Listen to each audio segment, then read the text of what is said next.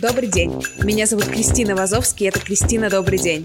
Подкаст от подкастера про подкасты с подкастерами. Каждую неделю я приглашаю в гости создателей моих любимых русскоязычных подкастов. Расспрашиваю их про то, как они начинали и как устроен их подкастерский быт. А еще собираю рекомендации, на какие передачи нужно подписаться прямо сейчас.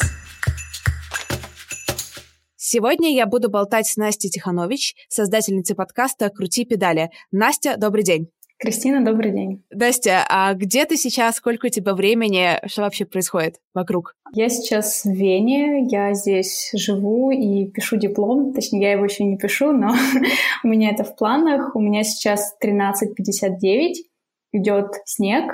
А, я сижу в гардеробной, но используем мы ее как, как, как и кабинет. В том числе сижу я за столом, стол у меня большой, и рядом стакан воды. Я, наверное, давай тоже опишу, чтобы мы понимали. Да, давай, давай. У меня 13.00, то есть минута прошла уже. Я сижу в студийной рубке в университете в своем. У меня есть бутылка воды, но хорошо, что мы говорим на русском, потому что здесь запрещено сюда проносить воду. Поэтому я делаю такие незаконные штуки. А это... Что это? Это у меня пожарная сигнализация, и сейчас все будут эвакуировать, но мы эвакуироваться не будем, потому что она ложная.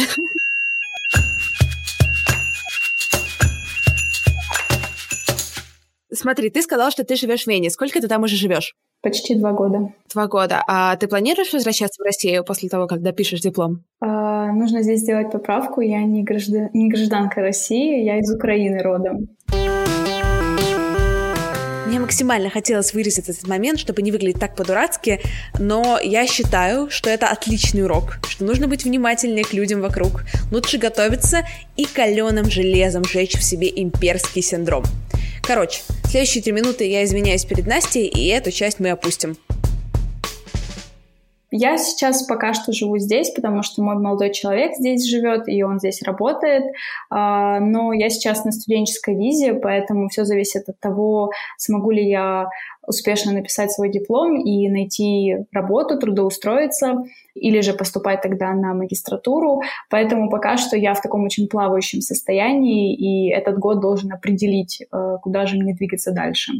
Ты учишься в Вене на английском, правильно? Да, да, я учусь э, в американском э, кампусе. Э, это американский университет, здесь он имеет свой кампус, поэтому, да, у меня изучение, у меня обучение на английском языке, но так как я живу в немецкоговорящей среде, я практикую немецкий и в быту стараюсь все-таки чаще использовать именно немецкий, не английский язык. А у тебя не было идеи делать подкаст на английском языке, например? А, нет, никогда не было, хотя я в моем окружении и просто люди, которые мне интересны, их родной язык английский или единственная коммуникация, которая, возможно, была бы между нами, была бы только на английском, да, а, возможно, не совсем уверенно себя бы чувствовала, да, говоря на английском исключительно.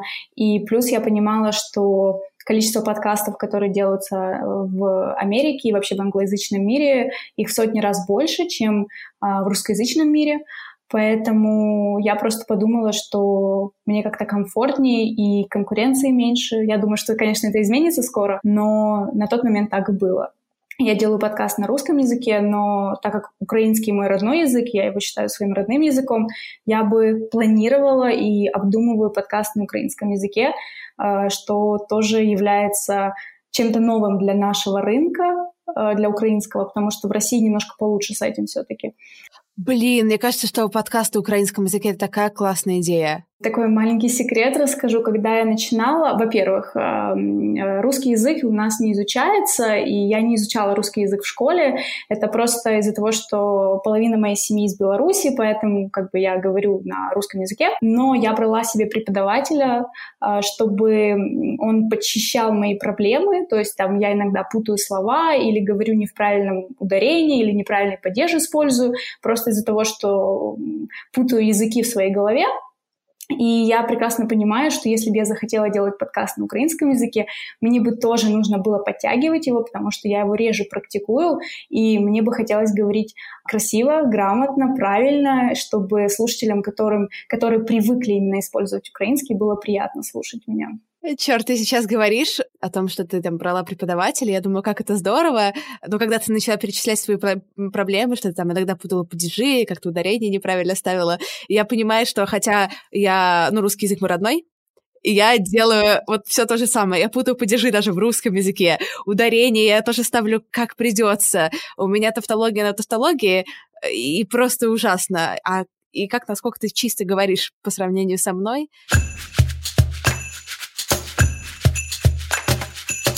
У тебя очень крутые гости. Как ты им пишешь, что ты им пишешь? Как ты их приглашаешь? Самое главное, мне кажется, во-первых, писать на почту.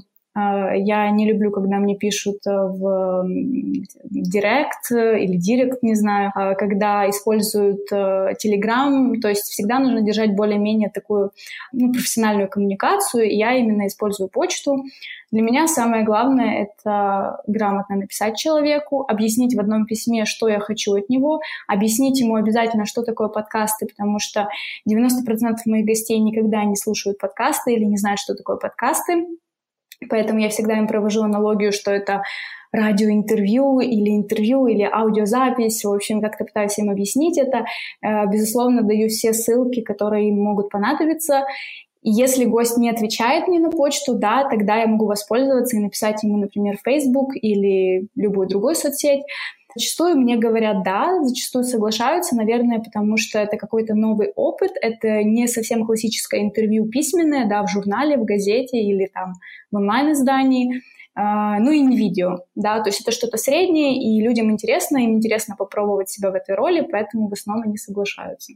Страшно писать? Нет. Самое страшное, что может произойти, точнее, это не самое страшное, это просто факт, что человек вам э, откажет. Э, самое неприятное это если он просто вам не ответит. У меня было такое несколько раз, что люди просто не отвечали мне. Я писала им в разные э, соцсети, они отвечали, я просто понимала, что им это неинтересно. Но, например, я писала и людям с большой аудиторией, и мне всегда кто-то отвечал, их пиар-менеджер или просто их секретарь или помощница, и всегда я сохраняла спасибо большое за что, то, что ответили, хорошего дня, все. Ну, то есть в любом случае когда-то, возможно, э, я смогу достучаться до этого человека, и мне хочется поддерживать какую-то более-менее вежливую коммуникацию, несмотря там ни на ответы, точнее, на отказы и на какие-то задержки в ответах. Мне кажется, я очень серьезно разговариваю. Не так, как я разговариваю в своем подкасте. Наоборот, это круто, потому что люди тебя, ну, может, чуть-чуть с новой стороны узнают. Они поймут, что есть какой-то какой-то более трехмерный образ Насти, не знаю. А ты чувствуешь себя сейчас комфортно, или ты чувствуешь, что ты отстраиваешься такая неестественно серьезная или комфортно серьезная? А, наверное, ну, я обдумываю свой ответ в голове, да, то есть я хочу очень четко на него ответить, э, не, не расплываться, потому что там у тебя есть тайминг, я понимаю это. Ну, наверное, я сейчас чувствую себя немного не в своей тарелке, потому что я привыкла быть по ту сторону, да, быть в твоей шкуре, если так можно сказать, и задавать вопросы, а не отвечать на них. Поэтому мне немного страшно, если честно. Ну, ты супер справляешься. Я прям, когда тебя слушаю, я не знаю, ты воспримешь это как комплимент или нет, я прям чуть спину выпрямила, и я сразу задумалась, ты, боже мой, как-то я не очень профессионально коммуницирую, но ты-то мне другого не скажешь, потому что с тобой у нас получилась вообще максимально непрофессиональная коммуникация с моими познаниями географии, с моим этим, как, как говорится, имперским синдромом. Просто все у меня из Москвы по дефолту.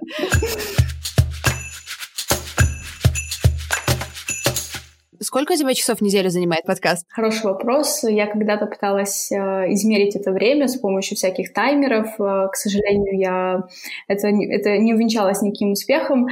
Я работаю над подкастом, в принципе, каждый день, просто выполняю разную работу, да, там отвечаю на имейлы, делаю иллюстрации какие-то, э, снова же таки, снова же таки на украинском. Опять же, редактирую поэтому, ну, наверное, в день я трачу часа 4-5, может быть. Если редактирую, конечно, это намного больше. Я могу один эпизод редактировать 8 э, часов, 10 часов. Как я сейчас выдохнула. Боже мой. Я монтирую сама эпизоды тоже. Mm-hmm, я, я тоже, сижу, да. монтирую.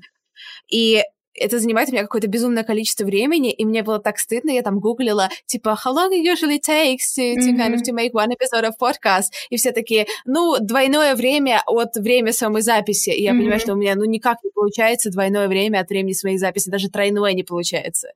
Э, я, к сожалению, у меня немного было опыта общения с другими подкастерами, поэтому я не знаю, как у них это получается. Я просто знаю, что есть люди, которые, ну, я бы сказала, практически не редактируют, да, вот как записали, так и выпустили, возможно, там чуть-чуть подчищают что-то. А, я редактирую много, потому что там я делаю разные вставки, и музыкальные, и звуковые, и разные там из видео, и аудио какие-то, поэтому тоже на это уходит все время. И плюс, безусловно, там прослушать внимательно запись, мне кажется, на это уже уходит минимум в два раза больше времени, потому что ты вслушиваешься во все, что говорит твой спикер, и, соответственно, уже решаешь, а, что стоит оставить, а что стоит убрать. У тебя реально очень популярный подкаст. Это сразу все так пошло классно, быстро или, или как? Я бы не сказала, что он очень популярный, потому что там у меня есть своя цифра в голове, и, ну, даже не сколько цифра, сколько узнаваемость подкаста, да. Нет, все так было не с самого начала. Поначалу я задумала подкаст как подкаст «Крути педали», как формат интервью, где я приглашаю гостя, и мы с ним беседуем. Э, и я задумала, что раз в неделю будет выходить эпизод с новым гостем. Все оказалось намного сложнее, потому что ты зависишь от графика других людей, и Э, приходилось, грубо говоря, записывать в понедельник и монтировать всю неделю, чтобы до следующего понедельника вышел новый эпизод. Э, это, конечно, очень много стресса. Э, ты постоянно думаешь, что ты не успеваешь, и ты уже, грубо говоря, пока монтируешь один эпизод, должен готовиться к следующему. То есть по факту непонятно, в каком качестве выходят эти два эпизода. Поэтому э, сначала было так, затем у меня был э, перерыв достаточно длительный, о чем я на самом деле очень жалею, но это было в связи с моим здоровьем, поэтому я ничего не могла сделать. И я взяла это время как тайм-аут для себя подумать о том, куда бы двигался подкаст и как сделать его более динамичным. Поэтому я пригласила Настю Мозговую для совместных эпизодов. Э, сначала я хотела просто потестировать, что из этого получится. Получилось неплохо, за что я, конечно, очень благодарна. И я понимала, что как бы людям нравится это, и стоит тестировать дальше, стоит экспериментировать, поэтому вот 2019 год я хочу максимально экспериментировать с сюжетами, с форматами, с гостями, чтобы посмотреть, что нравится мне и что нравится слушателям. Круто. А ты упомянула про то, что ты сама такая, я не знаю, не очень популярный подкаст, мне кажется. А какая цифра у тебя в голове есть? Сможешь сказать? А, наверное, не смогу, а, потому что для меня, ну, наверное, успех подкаста заключается, конечно, безусловно, а, в прослушиваемости, но и в том числе, чтобы подкаст мог, ну, хотя бы себя окупать, что более-менее вероятная ситуация, ну и, по крайней мере, приносить мне деньги. То есть вот это тогда бы я считала успешным проектом, а, чтобы он мог существовать, и я не выкладывала из своего кармана деньги постоянно, как-то начала зарабатывать с этого проекта. Пока что этого не происходит. Я надеюсь, что в 2019 году немного ситуация изменится. Поэтому конкретную цифру не скажу. Наверное, цифра, которая заинтересует рекламодателей и цифра, которая заинтересует потенциальных клиентов или людей, которые хотят поработать с подобным форматом.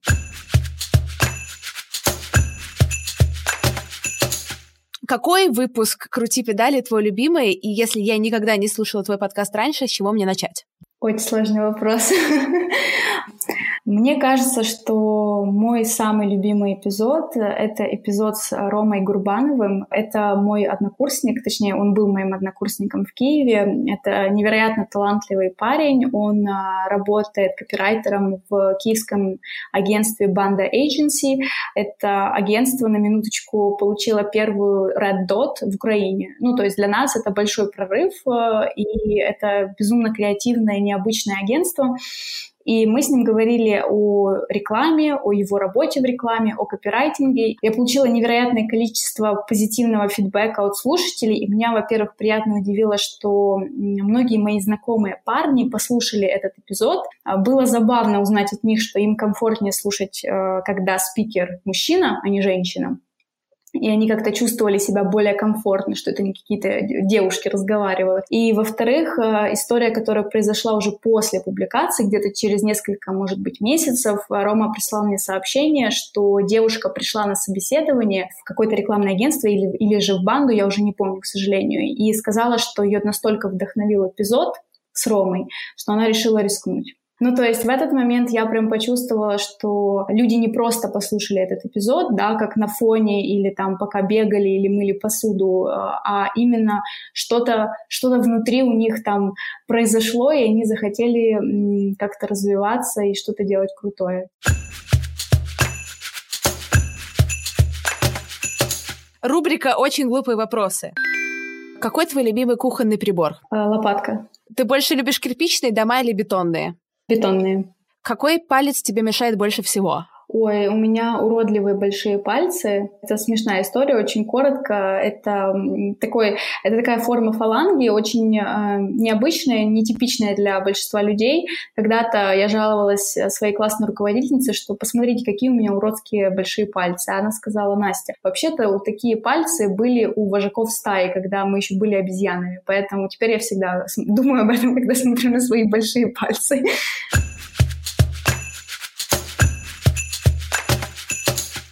Настя, порекомендуй, пожалуйста, три своих любимых подкаста и расскажи в двух словах, о чем они и почему они классные.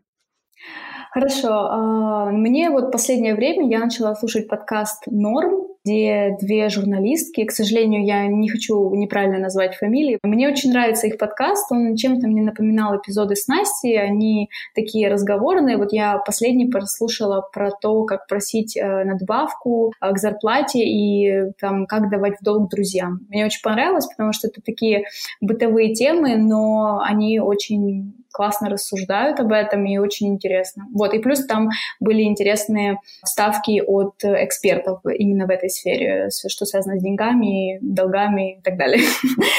Второй подкаст — «Книжный базар», мне кажется, они попали просто в яблочко, потому что люди очень любят слушать эпизоды и подкасты о книгах. Мне кажется, больше слушают, чем читают. Поэтому есть такая какая-то, наверное, ощущение, что ты послушал подкаст про книги и вроде бы их уже все прочитал. И третий подкаст мне нравится, он называется Harry Slowly. А, я его слушала еще в прошлом году, у подкаста был такой длительный перерыв. Формат достаточно необычный, он, мне кажется, очень меняется. Там есть интервью, но интервью тоже такие короткие, я бы сказала. И есть просто эпизоды, где ведущая сама рассказывает о чем-то. Например, она рассказывает о креативности или о том, как там структурировать свой день. То есть это такой околопродуктивный подкаст, э, но ведущая очень классно его делает, мне очень нравится. И, кстати, там есть эпизод а, про то, как она делает подкасты, и как она себе хотела все это делать, и как она это себе представляла, и что все-таки в итоге получилось, и как она смирилась с тем, что все будет не идеально.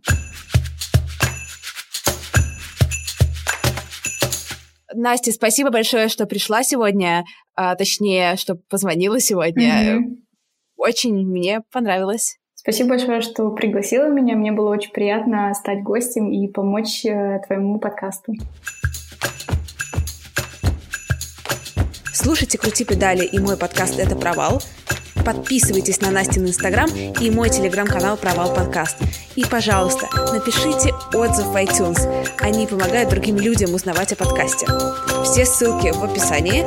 С вами была Кристина Вазовская. Пока-пока.